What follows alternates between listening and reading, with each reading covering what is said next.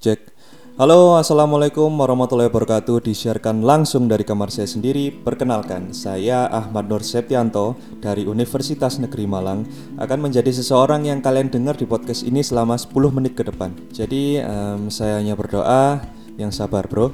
Oke, semoga teman-teman di luar sana diberikan kesehatan, keselamatan, dan juga kesejahteraan di masa pandemi COVID-19 ini ya. Amin.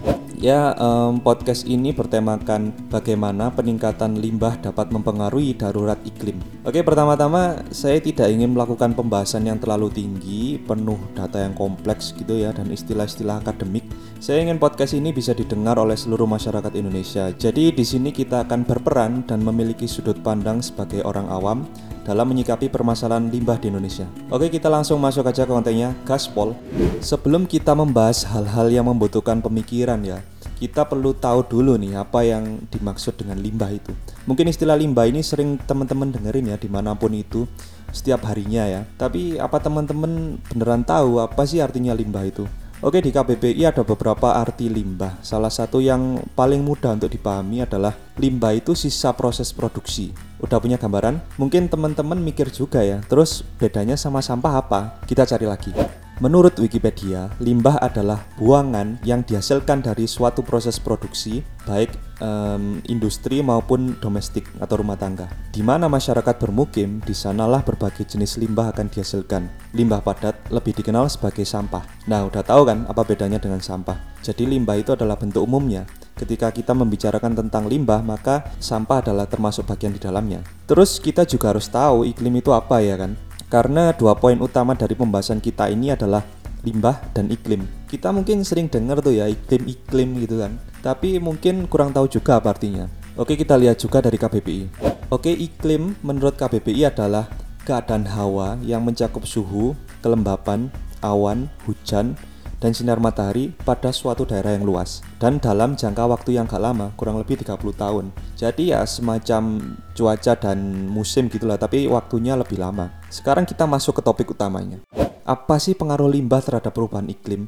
Banyak dari teman-teman yang mungkin tidak menyadari apa bahaya dari limbah yang kita hasilkan sehari-hari atau mungkin kita pura-pura nggak sadar dengan pengaruh limbah ini sendiri. Oke, mungkin teman-teman bukan nggak sadar sih ya. Saya yakin himbauan tentang bahaya limbah itu ada di mana-mana kok. Katakanlah di TV, pasti juga ada kan berita-berita tentang banjir yang disebabkan sungai tersumbat sampah gitu kan. Terus em, ada berita wabah diare gara-gara saluran air yang terkontaminasi limbah pabrik dan masih banyak lagi berita seperti itu.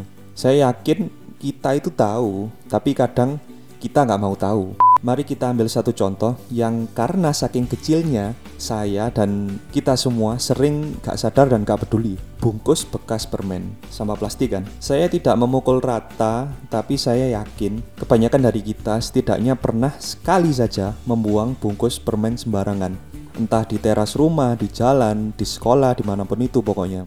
Terus kenapa? Sampah bungkus permen kan kecil, palingan bentar juga udah hilang. Sungguh pemikiran yang sesat. Satu sampah bungkus permen yang kecil mungkin bukanlah alasan ya mengapa iklim di bumi kita sendiri bisa berubah. Tapi bagaimana jika setiap manusia di bumi ini membuang satu bungkus permen yang kecil itu sembarangan? Menumpuk? Pasti. Tapi apa hubungannya sama iklim? Mari kita usut bagaimana kehebatan dari sampah plastik yang kecil ini. Plastik, sekecil apa pun bentuknya, tidak akan pernah bisa diuraikan dengan mudah, entah itu di air ataupun terkubur di dalam tanah. Banyak yang mengatakan bahwa plastik bisa terurai dalam waktu 100 tahun. Jadi meskipun bisa, sepertinya saya yang lebih dulu diuraikan tanah ya 100 tahun saudara. 100 tahun adalah waktu yang sangat lama. Sedangkan suatu proses iklim itu berlangsung sekitar 30 tahun. Itu secara umum ya. Jadi dalam 100 tahun terjadi sekitar tiga kali perubahan iklim. Apa yang mungkin terjadi dengan plastik bungkus permen yang kecil selama tiga kali periode iklim sebelum plastik itu benar-benar terurai? Maksudnya tiga kali periode iklim adalah ya kurang lebih 100 tahun lah ya. Setelah memakan permen, kalian membuang bungkusnya begitu saja di trotoar, tersapu oleh angin, kemudian sampah itu terhenti di tanah lapang, tersangkut di rumput kan? Misalnya ini. Lama-kelamaan sampah itu masuk dan tertimbun ke dalam tanah beberapa hari. Itu sampah, satu sampah yang kalian hasilkan.